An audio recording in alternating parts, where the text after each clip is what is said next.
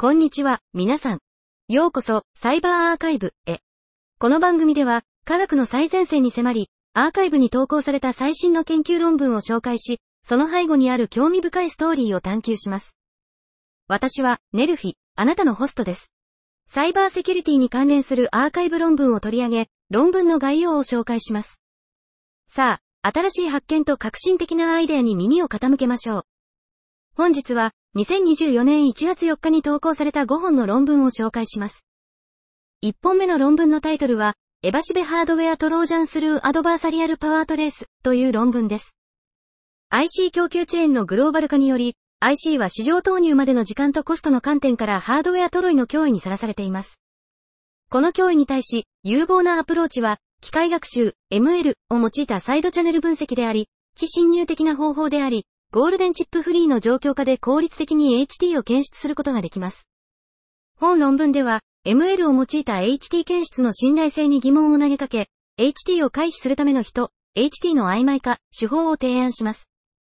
この手法では、モデルを理論的に誤認させるのではなく、回路の一部として HT と共に敵対的ノイズを設計、実装することが重要です。ASIC と FPGA 向けの人手法を詳細に説明し、トラストハブベンチマークを用いて評価しました。興味深いことに、ASIC 設計ではわずか一つのトランジスタで人を実装し、防御を 100% 効率で欺くことができることが分かりました。また、スパルタン6ザイリンフプガ上で2つの異なるバリアント、I、DSP スライスベース、E、リングオシレータベースの設計で効率的に実装しました。さらに、スペクトル領域分析などの対策の効率を評価し、適応的な攻撃者はスペクトルノイズの予算を制限することで回避的な人を設計できることを示しました。また、敵対的トレーニング、AT は回避的 HT に対するより高い保護を提供しますが、AT モデルは実用性の損失が大きく、セキュリティアプリケーションには適さない可能性があります。この研究は、ハードウェアセキュリティの文脈での ML の脆弱性を理解し、利用するための重要な一歩であり、すべてのリソースと設計をオンラインで公開しています。https://dev.d18uu4lcohobmkaamplifiup.com。2本目の論文のタイトルは、カーネルサーチアプローチトゥーソルブザミニマムスパニングツリープロブレムウィズコンフリクティングエッジピースという論文です。衝突を伴う最小全域疑問題とは、グラフ内の衝突する辺のペアを含まない最小コストの全域疑を見つける問題です。本論文では、この問題をカーネルサーチヒューリスティック法という手法を用いて解決します。この手法は、問題の制約を改善しながら反復的に解を求めるものです。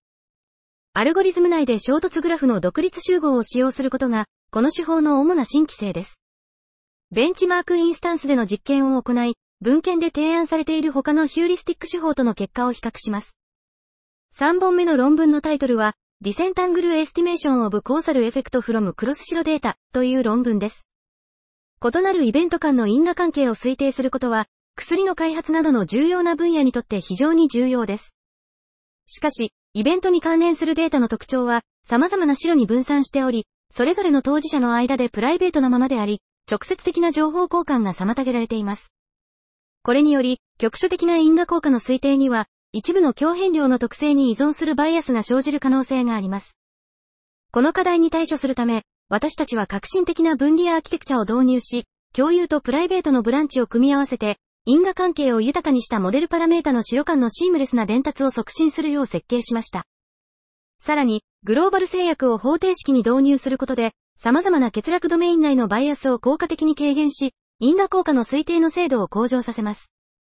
新しい半合成データセットで実施した広範な実験の結果、私たちの手法は最先端のベースラインを上回ることが示されました。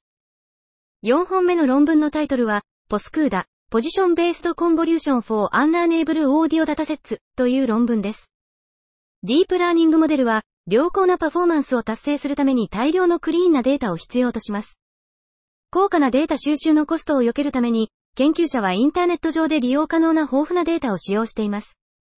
しかし、これにより個人データが許可なくモデルのトレーニングに使用される可能性があり、プライバシー上の懸念が生じます。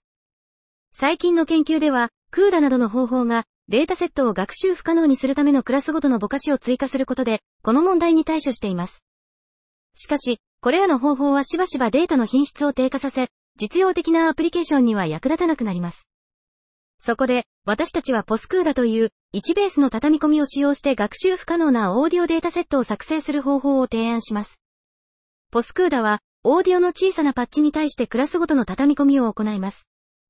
パッチの位置は、各クラスに対するプライベートキーに基づいており、モデルは位置ぼかしとラベルの関係を学習しますが、汎化することができません。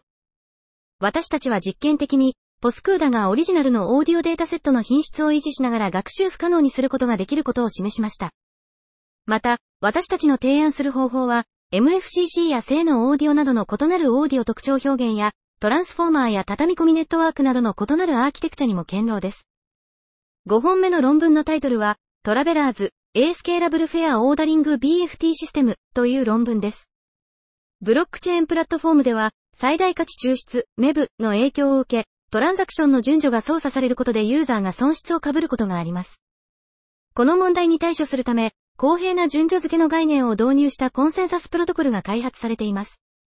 しかし、実用的なプロトコルの中で最も効率的な BFT コンセンサスは、通信複雑性がドル O、NTL プラス N キャレット 2T、ドルであり、ドル N ドルはノード数、ドル T ドルはトランザクション数、ドル L ドルは平均トランザクションサイズを表します。本研究では、通信複雑性を大幅に削減する新しい BFT 公平順序付けプロトコルのシステムであるトラベラーズを提案します。提案されたプロトコルは、既存の公平性の概念を拡張した確率的公平順序付けを満たします。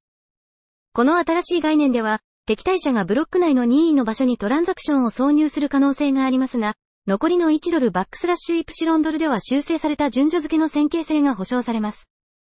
このメカニズムには、情報伝達ネットワークやコンセンサスノードへの直接提出は必要ありません。柔軟かつ効率的なルーティングプロトコルが鍵となります。提案されたプロトコルは、システムパラメータドル C バックスラッシュ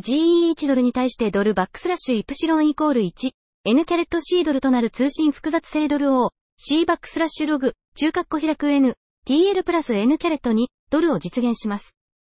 本日の紹介は以上となります。それでは、また明日をお会いしましょう。さよなら。